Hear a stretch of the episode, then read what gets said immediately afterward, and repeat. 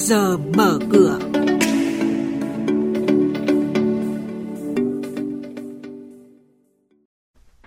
Thưa quý vị và các bạn, chuyên mục trước giờ mở cửa có những thông tin đáng chú ý sau. Thận trọng với trái phiếu lãi suất cao.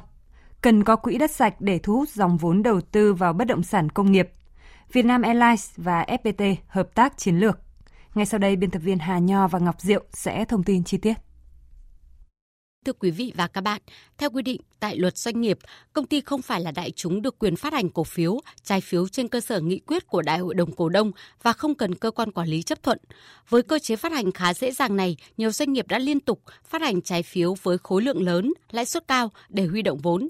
Các chuyên gia khuyến cáo để tránh rủi ro, nhà đầu tư cần tìm hiểu kỹ về phương án sử dụng vốn và tình hình hoạt động của doanh nghiệp phát hành cần có quỹ đất lớn và sạch để thu hút dòng vốn đầu tư vào bất động sản công nghiệp. Từ góc độ của một chủ đầu tư của 12 khu công nghiệp, ông Nguyễn Thế Trinh, giám đốc ban bất động sản của Viclacera kiến nghị cần xem xét rút ngắn thời gian lựa chọn chủ đầu tư khu công nghiệp. Hiện nay là khoảng 2 năm thì sẽ mất rất nhiều cơ hội. Còn theo ông Trần Quốc Trung, Phó vụ trưởng vụ quản lý các khu kinh tế, Bộ Kế hoạch và Đầu tư, cần hoàn thiện hành lang pháp lý cho phát triển khu công nghiệp, hoàn thiện thể chế, chính sách, nâng cao hiệu quả thu hút đầu tư và phát triển một số mô hình khu công nghiệp mới theo hướng sinh thái, hiệu quả.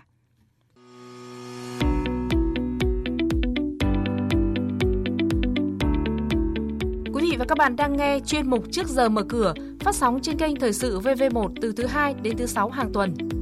Thông tin kinh tế vĩ mô, diễn biến thị trường chứng khoán, hoạt động doanh nghiệp chứng khoán.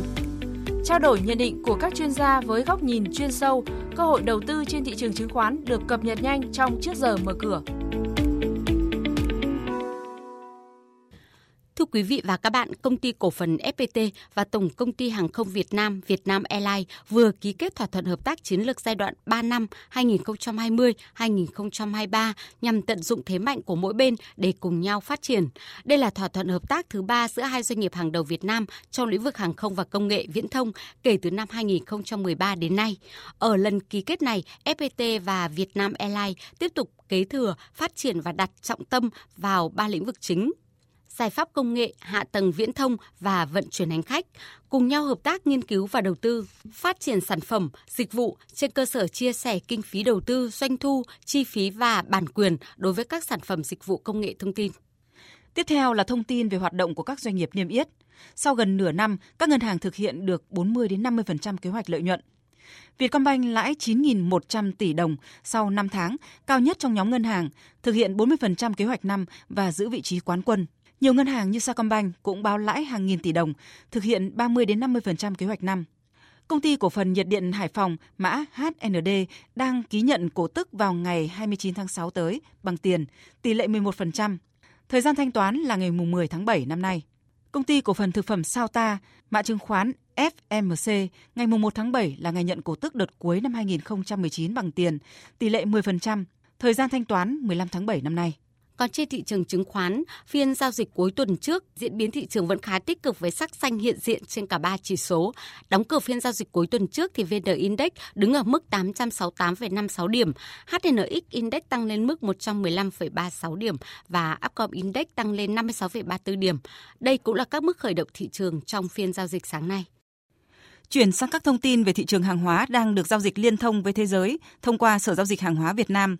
Ngay sau đây là phân tích của Thạc sĩ Tài chính Kinh tế Nguyễn Hà Uyên, công ty HTS. Theo website giao dịch 24.net thì giá dầu thô WTI và dầu thô Brent cùng đóng cửa ở mức giảm hơn 1% trong phiên giao dịch ngày hôm qua. Cơ quan thông tin năng lượng Hoa Kỳ cho biết dự trữ dầu thô nội địa tại Mỹ tăng 1,2 triệu thùng trong tuần trước, trái ngược với dự báo giảm 3,5 triệu thùng của giới phân tích trước đó. Cũng trong tối qua thì báo cáo định kỳ hàng tháng của OPEC cho biết nhu cầu dầu thô toàn cầu sẽ giảm 6,4 triệu thùng trên ngày vào nửa cuối năm nay và so với mức giảm 11,9 triệu thùng trong 6 tháng đầu năm. Giao dịch 24.net dự đoán giá dầu thô sẽ tiếp tục biến động mạnh và là kênh đầu tư hấp dẫn nhất trên thị trường hàng hóa ở thời điểm hiện tại. Mức lợi nhuận từ 3 đến 5% mỗi tháng là điều hoàn toàn khả thi đối với các nhà đầu tư trong điều kiện thị trường hiện nay. Ở một diễn biến khác thì giá lúa mì giảm 1,5% và là mặt hàng giảm nhiều nhất trong số các loại nông sản trên sàn Cbot. Giá cà phê Arabica đóng cửa tăng gần 3% trong khi giá cà phê Robusta chỉ tăng nhẹ chưa đến 0,5%. Thị trường hàng hóa nói chung đang bị tác động bởi các thông tin liên quan đến dịch Covid-19. Lo ngại về việc bùng phát thứ hai tại Mỹ và Trung Quốc vẫn đang là tâm lý chung và tác động tiêu cực đến thị trường hàng hóa trong thời gian ngắn hạn.